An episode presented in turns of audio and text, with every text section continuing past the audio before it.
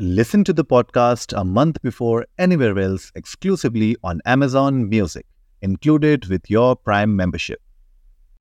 Mummy उससे कुछ बोलती कि तभी उसने अपनी आँखें झपकाई और वो बेहोश हो गई। ये देख सबके हाथ पाँव फूल गए। उसे सोफे पर लिटाया उसे जगाने की कोशिश की। ऐसी कुछ चीज़ें जो हमने कभी देखी नहीं जिन्हें हम जानते नहीं लेकिन हाँ वो चीज़ें मौजूद तो हैं। हमारे आसपास ही। कई बार उन्हें महसूस करते हैं। कई बार कुछ आवाज़ें आती हैं। पर क्या हर बार यह हमारा वहम होता है या कुछ और? इससे कोई फ़र्क नहीं पड़ता आप मानो या ना मानो। लेकिन सच तो यह है कि आप किसी भी गली, किसी भी मोहल्ले में क्यों ना चले जाएँ? आपको ऐसी ना जाने कितनी ही कहानियाँ सुनने को मिलती हैं। रोहन, एक बीटेक स्टूडेंट ये इंसिडेंट तब हुआ था जब वो बीटेक कर रहा था 2013 से 2016 के बीच। और ये जो इंसिडेंट हुआ, वो रोहन के दोस्त की बहन के साथ हुआ था। तो आखिर क्या था ऐसा? वो सोचा करता था कि ऐसी कोई चीज़ नहीं होती। उसे अगर कहो कि रात में अकेले बैठकर किसी खाली थिएटर में, जहाँ वो अकेला हो, और कोई हॉरर मूवी चल रही हो तो वो करने को तैयार था। वो अक्सर बोला करता था कि कुलधरा या भानगढ़ जैसी जगहों पर रात को जाऊँगा और देखूँगा कि क्या होता है।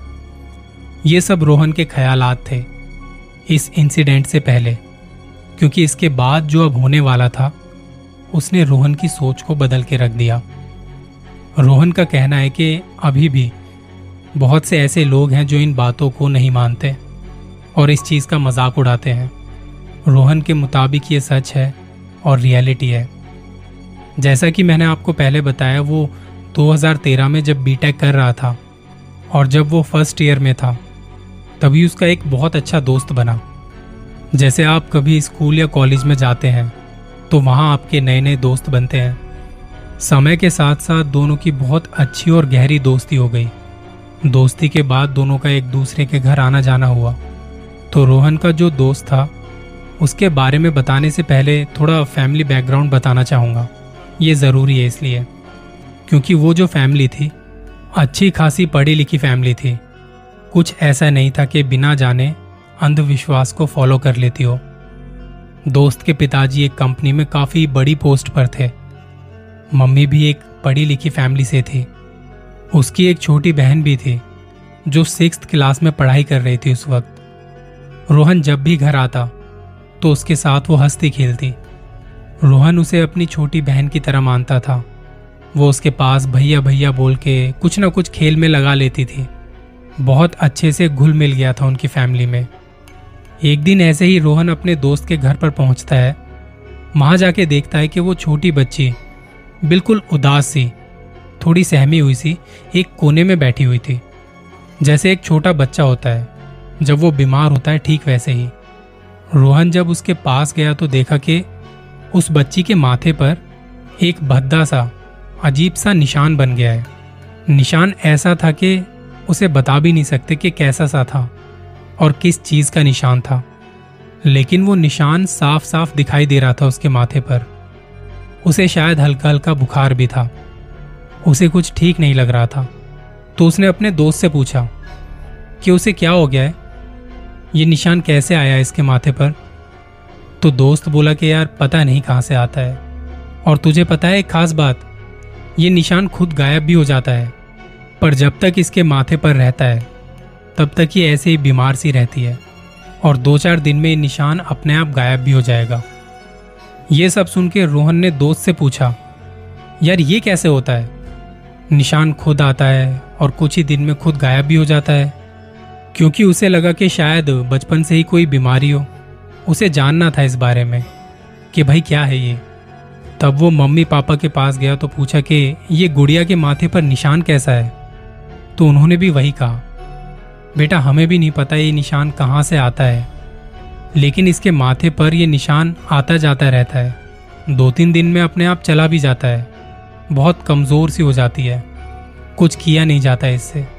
और जैसे ही ये निशान गायब, तब अपने आप ठीक हो जाती है। लेकिन एक बड़ी अजीब बात है इस निशान के बारे में, कि ये हर अमावस्या की रात को इसके माथे पर बन जाता है और इसकी तबीयत खराब होने लग जाती है।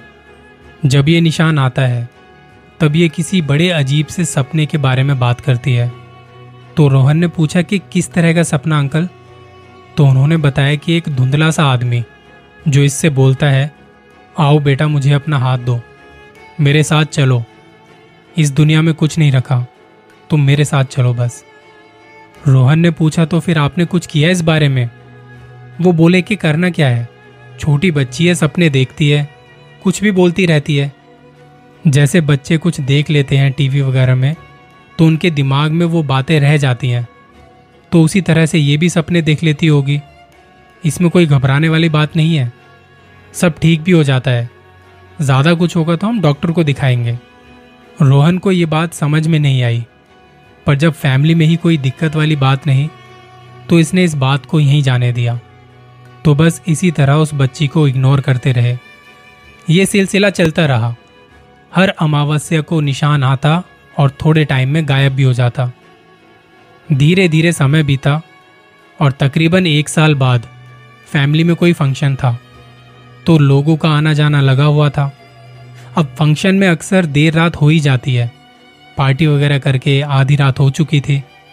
सब अपने अपने सोने के लिए जगह ढूँढने लगे।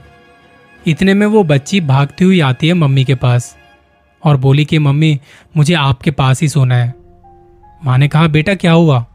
तू तो अपने रूम में ही सोती थी ना? तो वो बोली कि, नहीं मम्मी, मुझे आपके पास ही सोना है। मम्मी उससे कुछ बोलती कि तभी उसने अपनी आँखें झपकाई और वो बेहोश हो गई।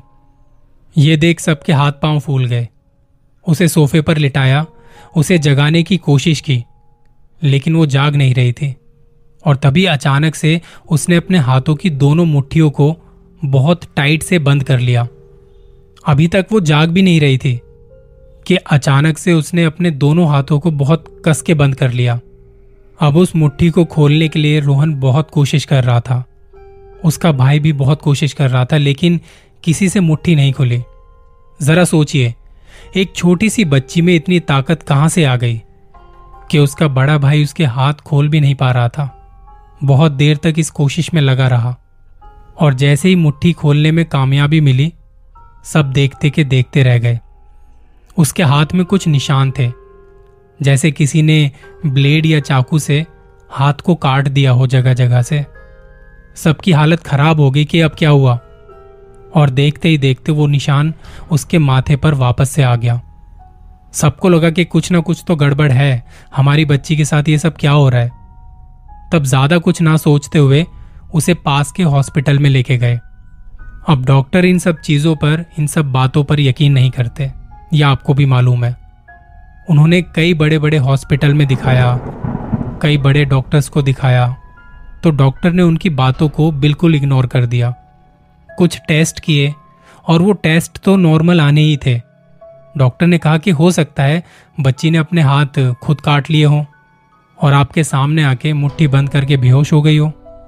तो बच्ची के पापा ने बोला, डॉक्टर साहब, क्या बात कर रहे हो आप? ये निशान हर पंद्रह दिन में इसके माथे पर आ जाते हैं।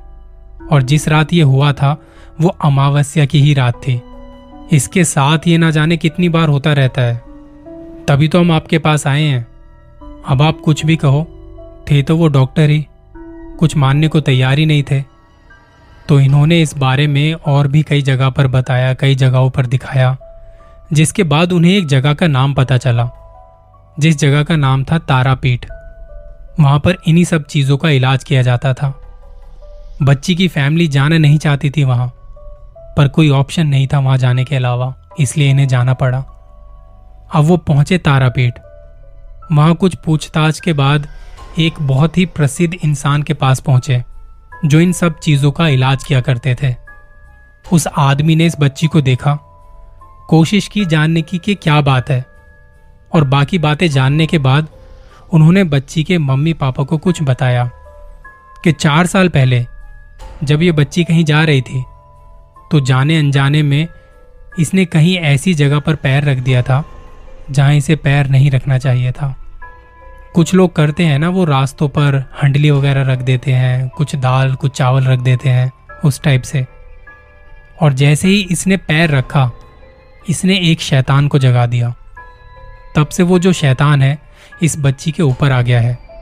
जो वक्त वक्त पर इसे परेशान करता रहता है, वो इसके पीछे पड़ गया है। वो शैतान इसे यहाँ से ले जाना चाहता है।